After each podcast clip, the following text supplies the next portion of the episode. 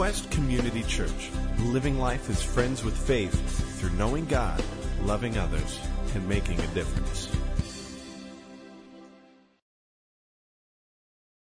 I don't know how Rocky follows a prayer in a story like that, but Rocky teaches us in that lesson an amazing truth about life, and it's not just the truth that you shouldn't have as many sequels as Rocky has. It is the truth that all of us have in our lives, this idea of what going the distance means. And if we can't do that, then we are bums. And all of us secretly at some place in our life feel like we're bums, that we got something to prove. We've been in this series called Powerful Me about discovering how God sees us as the base of our self-esteem. And we're going to finish that today, but next week we're going to start our Lenten series and invite you all to a leap of faith. We're going to tell you more about that next week. But as part of that series next week, we're going to talk about, start a series on called Powerful Purpose. How we can more deeply clarify the reason God has made us to exist, the very good purpose He has for our lives. And actually next week's going to be a really fun message because I think if we want to understand how our purpose is in God, I can't really understand that without hearing from God. So next week's message, just to kick off that series, is going to be totally dedicated towards how do we grow in confidence that we understand and each of us individually can hear God's voice. This next series, just to give you a little bit of warning and invitation, is going to be another Q&A series. We're going to have Q&A at the end of every message. So I want you to remember next week to bring your smartphones, your tablets, your laptops, so that you could submit questions and engage in that message at any point throughout that time. We'll give more direction on how to do that next week. But in addition to that, because prayer is so important to us discovering our sense of purpose and clarifying that, we're also going to engage for the first time since I've been here, Ash Wednesday, which is an ancient tradition of a day of prayer. And we're going to invite you to start your leap of faith over Lent through a day of prayer where you set some special aside a time to pray. We're going to have the facility open from 8 in the morning till 8 in the evening. The last hour from 7 to 8 o'clock is actually going to be a joint corporate prayer and worship service. But you can come any time throughout the day, stay for as short as you want or as long as you want. We're going to have three different self-guided ways to help you pray in the auditorium. Jeremy and a number of other people are going to be setting the entire gym up as an experiential prayer labyrinth that will just be a really interesting self-guided time for you to connect with God. So I want to invite you to set that day aside. It's Wednesday, March 5th, a week from this Wednesday. So today, maybe I'm a little weird. Maybe we're all a little weird. You can tell me that in a couple of moments. But I continue throughout life to have these moments that challenge my self-esteem, who I think I am. I catch myself ruminating at times on these old things. Like a couple weeks ago, I was just praying over some minor little concern, not even a big deal with my kids, just praying for them in their situation they were in.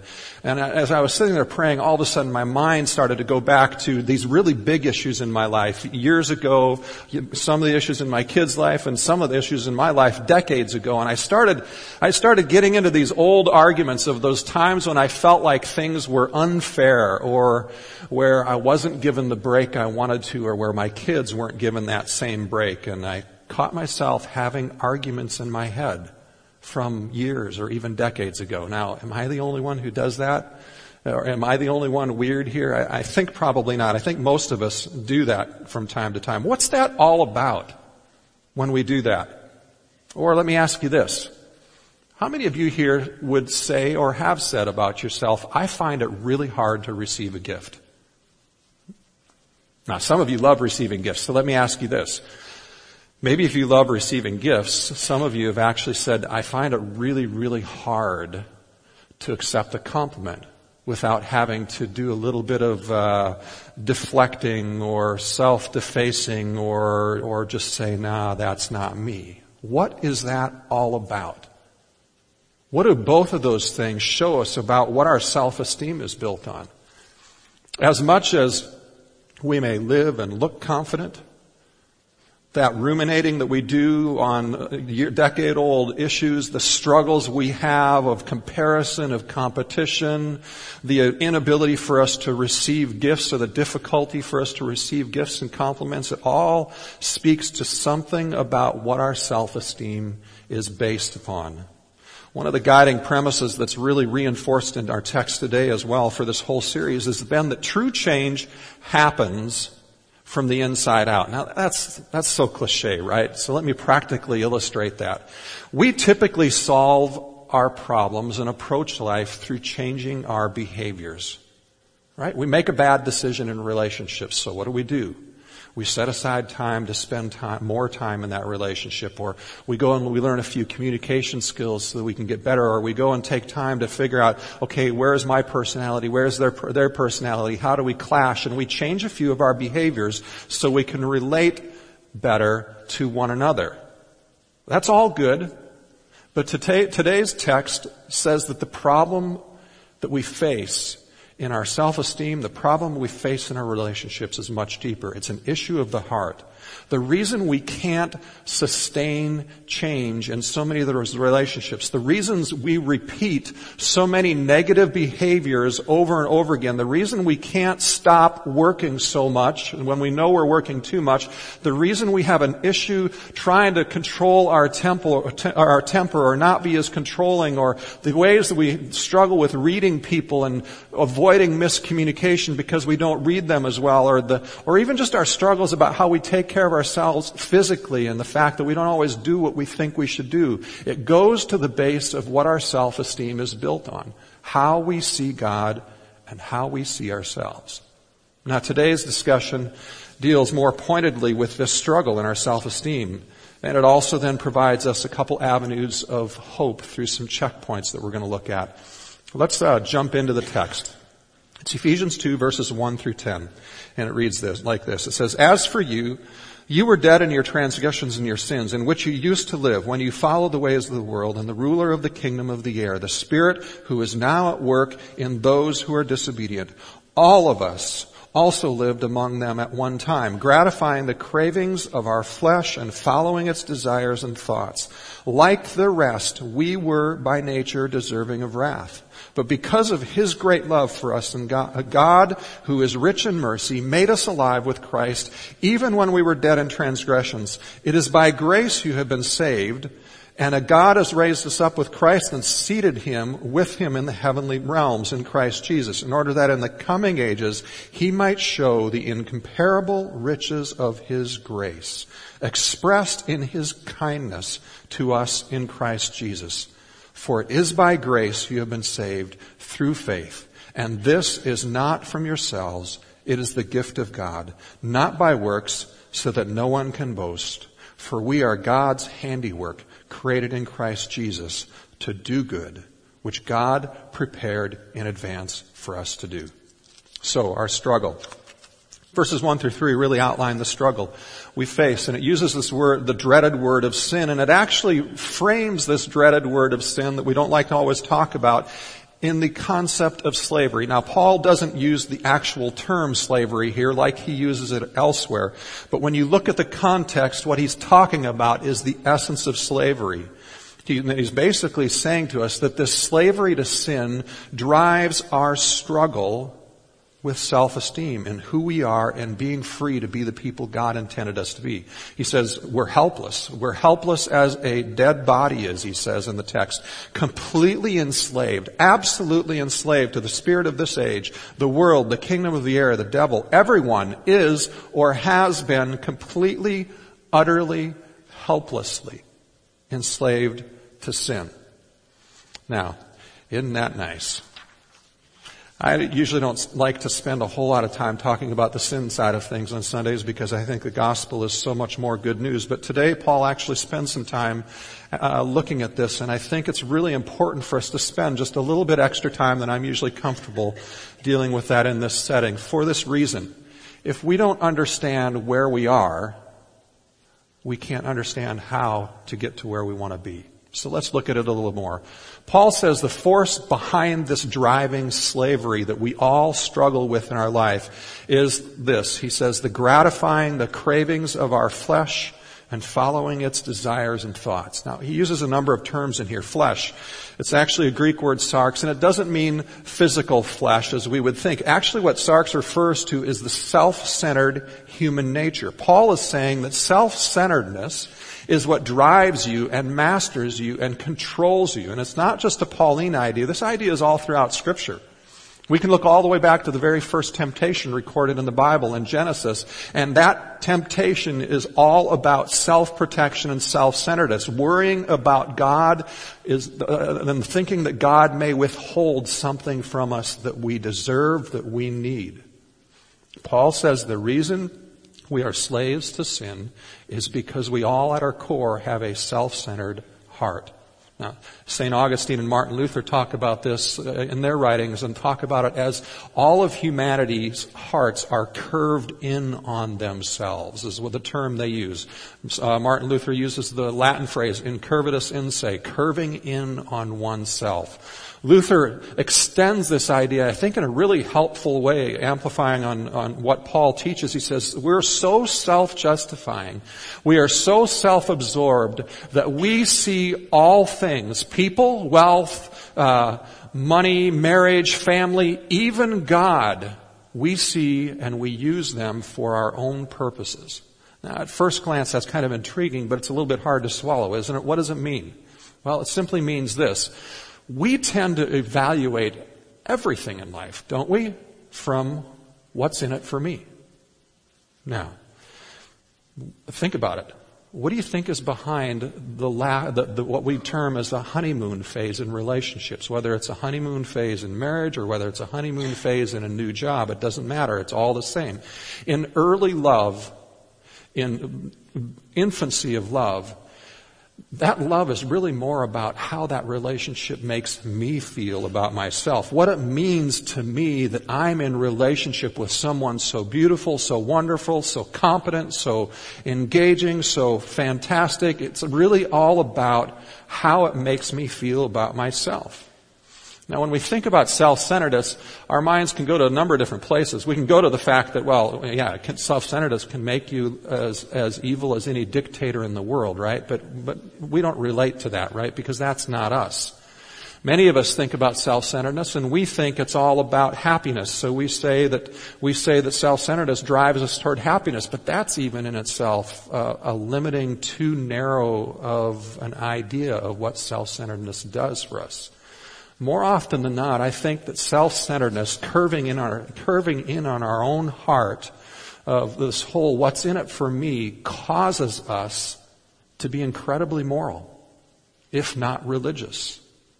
I mean, I look at my own life, that's been my own bent to sin. More than happiness, I've struggled with thinking more than happiness, if I am moral, if I am kind, if I am right, if I make enough positive impact for good on other people, then I am good, I am successful, I am valuable, whether I'm happy or not. And if you have a strong ego, which I think all of us do, and need to feel good about yourself, which I think all of us do, then there is absolutely no better way for us to feel good about ourselves than to be moral and religious. Self-centeredness, actually, I think a lot of times, in fact, marketers and nonprofits will tell you this, self-centeredness drives so much of our serving of the needy. It makes us feel good, so we do it. It's really, we're a good child or we're generous because of what it says about us and how we get rewarded. It is really what happens for us. We're a good parent because it makes us feel good about ourselves. But even though there's moral good things in that we want to be, at the base of all of our heart, if we're really honest, there is this what's in it for me and how it makes me feel. You know why I know that's true in my own life and why it's true in our lives?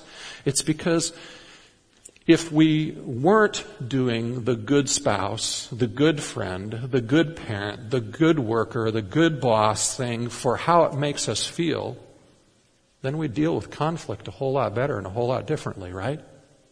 Because conflict wouldn't tank us. Because conflict wouldn't have any import on how we think about who we are and our self-esteem if we weren't doing those relationships for something in it for me, if my self-esteem wasn't tied to that, if we weren't doing those things for how it makes us feel, then our anxiety level wouldn't go high when we're not doing well. All of us, me, you, everyone, we're into this stuff for what's in it for me, and we even face our relationship with God that way all too often. I will serve, I will give, I will follow if it makes me feel good. We'd make our faith decisions based upon that. If we pray and it doesn't turn out exactly like we want or as fast as we want, it isn't resolved, then we tank or we get disconnected or we back away from our faith. We get frustrated with God. Our faith, our practice of it, our church attendance is so often conditional on how it makes us feel.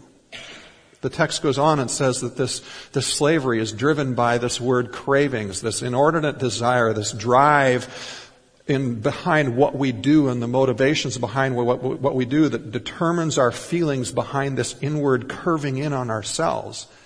And that word cravings is actually, let's just use a more popular word we use all the time today, addiction. When you are addicted to drugs, gradually you need more and more and more to get the same fix, right?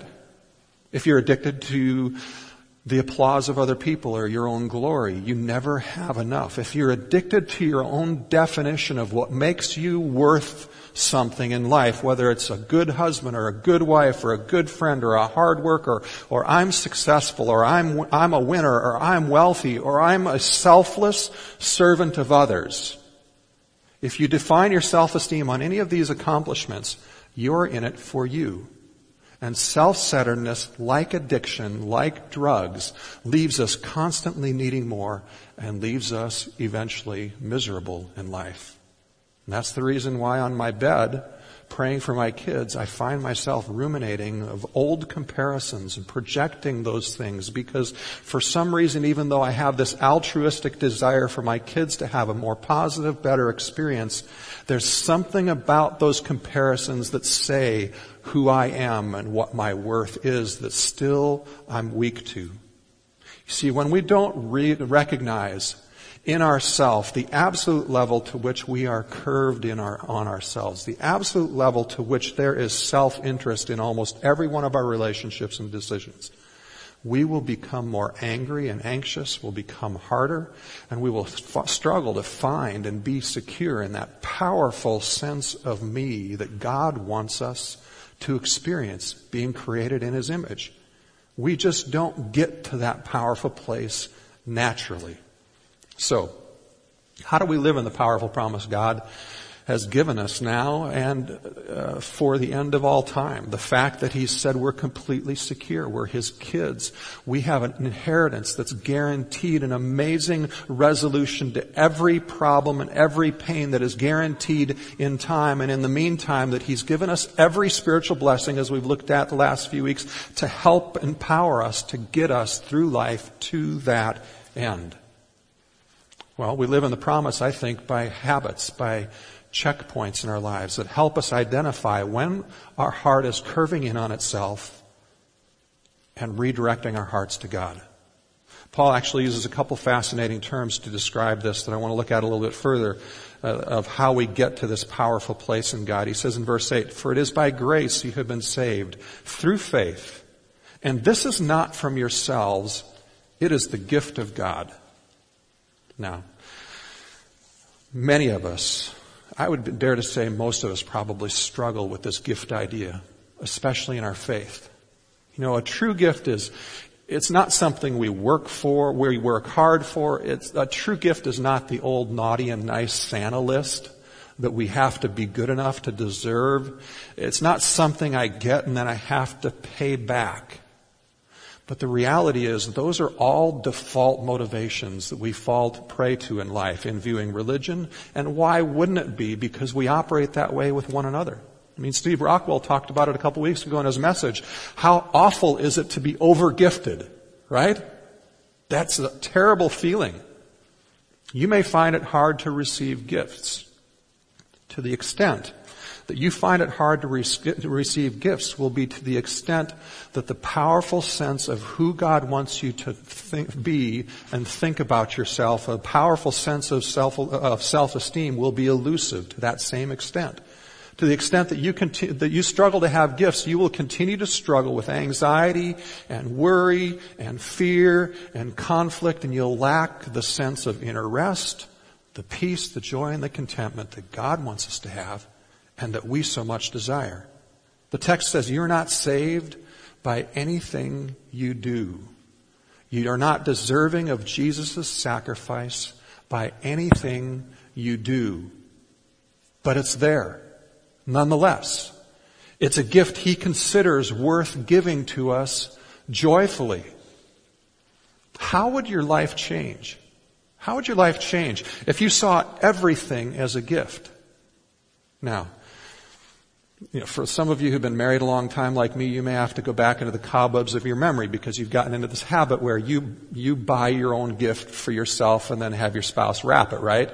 Or you tell your spouse what to buy you and they get it and there's really no surprise. So go back into the cobwebs of your memory to the last time one of you received a gift from someone you really respected or loved greatly, and it was a complete surprise. Do you remember what that felt like?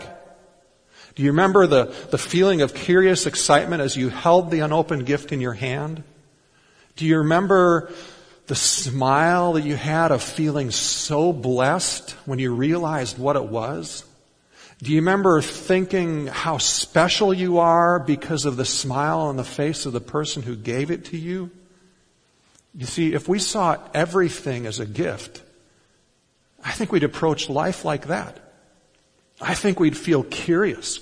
I think we'd feel expected. I think we'd feel hopeful. We'd feel loved. We'd feel secure. Special. But we wouldn't have to compare ourselves to anybody else, and we'd be equally happy when somebody else got a gift, and we'd have the same curious joy. I think living that way is really attractive. Paul gives us another checkpoint beyond the gift. He says, so that no one can boast. Now, why would Paul say the great thing about the Christian life is it's the end of boasting? I mean, that's essentially what he's saying in the text. What is boasting? We think of it a lot of times just as pride and just as bragging, but what's really the intent behind it? It's really something that is more easily explained when we think about sporting events and what people do before sporting events, or maybe back in Paul's day, it's probably more appropriate what the armies did the night before a battle.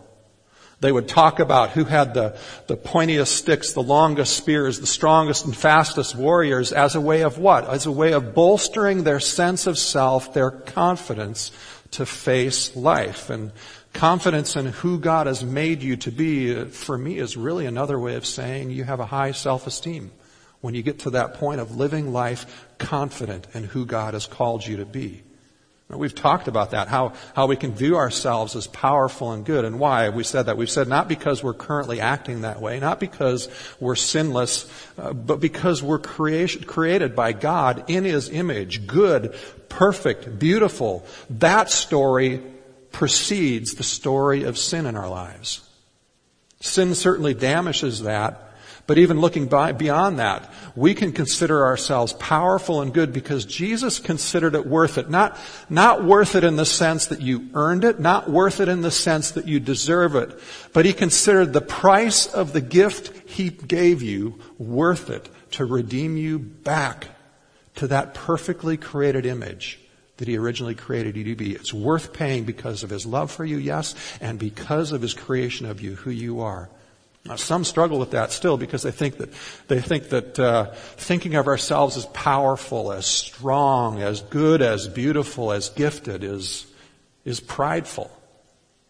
But pride has absolutely nothing to do with admitting strength. Neither does humility have anything to do with denying anything good in you or denying your strength or saying you're just a corrupted sinner, because that is not the beginning of the story. Those are all religious aberrations of pride and humility. Pride is seeing your strengths and not worshiping God with them. Seeing your strengths and not thanking God, not treating them as the amazing gifts the joyous gifts that they are, rather using your strengths and the things you're good at to bolster your worth, rather than base your worth in your relationship with God and the fact that you're His child. How odd is it for someone to receive a beautiful gift? A gift that they so desperately really want, the dream of their life, only to see them say, no, I really can't do that. No, I really can't accept that. No, that's not mine. I'm really not worth receiving that. And then to dismiss it and give it back or to put it in a drawer. Back to boasting as a checkpoint. What would life be if we didn't boast? What would life look like? I'm going to borrow some distinctions from Tim Keller here that he contrasts the life of boasting and the opposite. His first one is anger versus contentment. Do you believe everything you have is a gift more than you deserve? If that's true, then no matter how life goes, you're content. But if you find yourself walking through life and you're tempted and you see this need in you to boast, this need to bolster yourself, then really underneath that there's anger. There's stuff going on which says life is not going well and I'm mad at life and I'm mad at God, and you work hard and you're demanding that you work hard and you deserve more. Another distinction he gives is disdain versus acceptance. Now, many of us here define a lot of our life as we are very hard workers. And that's all good and that's great. But when being a hard worker becomes the source of your confidence to face the world, then you will disdain anyone who does not work hard like you do. Right? People of different values, different morals, different class, different looks. You fill in the blank. Whatever you put in that blank, there's a difference in. Whatever is in the blank, you will disdain and you will tend to joke about. You'll say things like, oh, I would never do that, or I'm better than that, I'll never do that. Or you'd be like the reporter with Chris Christie a few months back who said, you talk about fiscal discipline, but how about some physical discipline? Eat a salad. And it's disdain. Because for that reporter, part of his self-esteem is built upon how good they look physically. If you disdain people of other political parties, if you disdain people of other religions, look inward at yourself. Understand what's going on in our hearts when we do that. And if we really are honest, we are miserable, we're insecure, we're cynical, we're not accepting God's view of who we are, that powerful, loving view of who we are, or God's view of other people when we're disdaining. You see, because if we're a sinner saved by the gift of grace, we'll forgive. And we don't have any need to compare ourselves to others. Because the only way to continue to keep a grudge, the only way to disdain another, is to stay angry at something and be certain that we are superior to them. And that superior part is part of your definition of who you are and your self-esteem. And it's not God's view of you. So you walk around angry. We walk around proud. We fall prey to ruminating like I did in the comparison things. You see, a sinner saved by the gift of grace doesn't walk around life feeling they got snubbed or that we didn't have all my rights given to me or afforded to me. If you're living a life of faith and grace, we don't need to boast.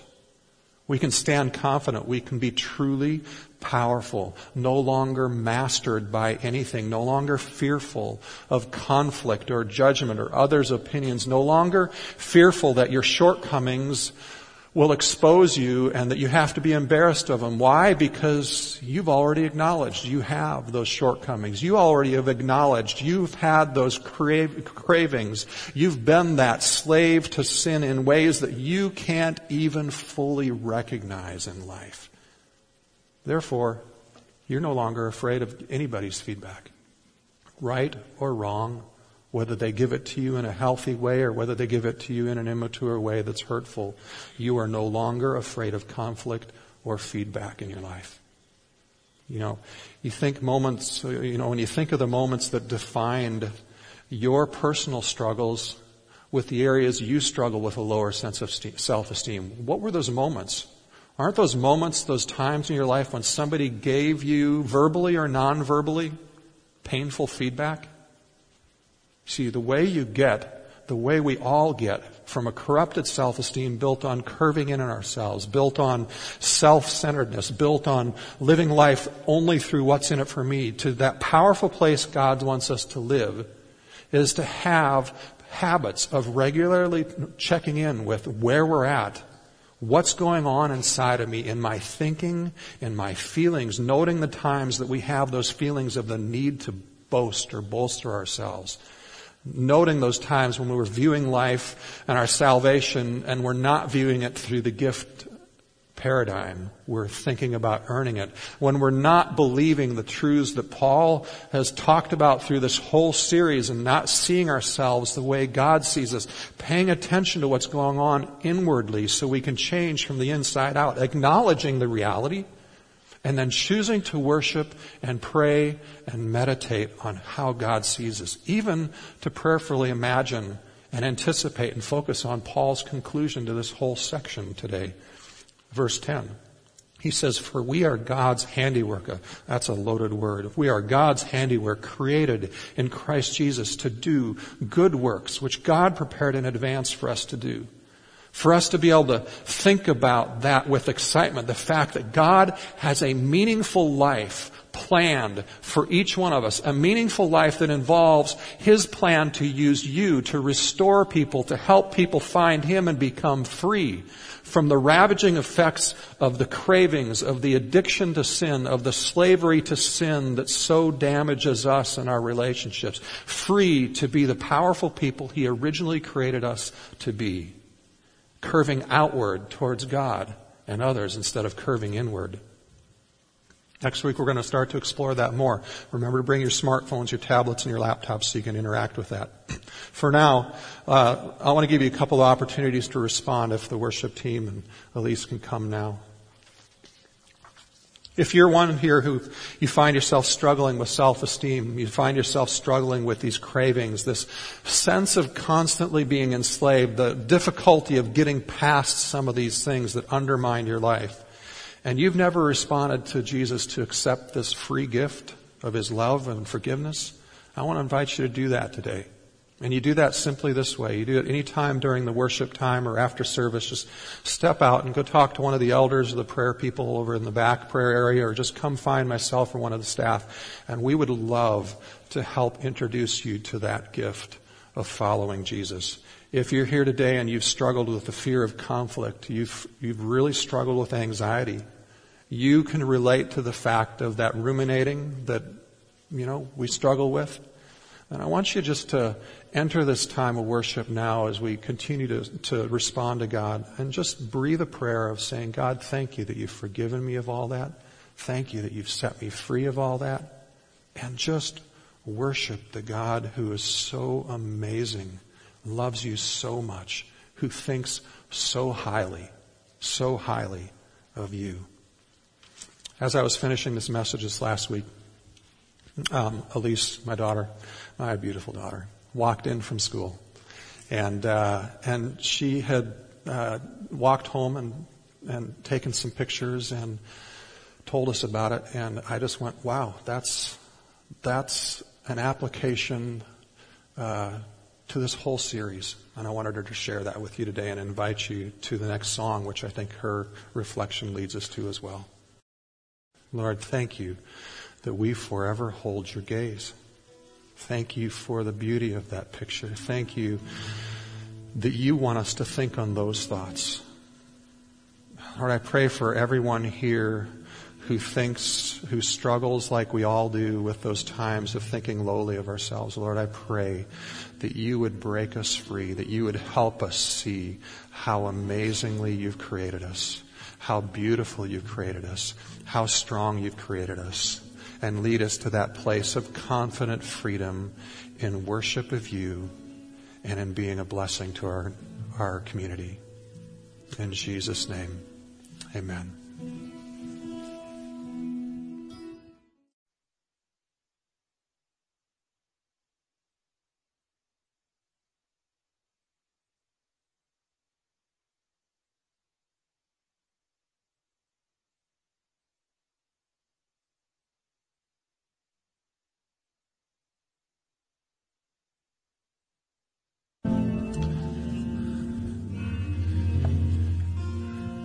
Go this week. Notice when your heart's turning inward and turn it out with songs like that. That God would be your vision, that you would see yourself the way He sees you. Since you're created in His image, you are a lot like Him, and that's what He wants you to be. See yourself that way. Thank you for listening. Join us at Quest as we walk with one another in friendship while discovering the reality and goodness of God together. For more information and service times, visit us online at gotoquest.org.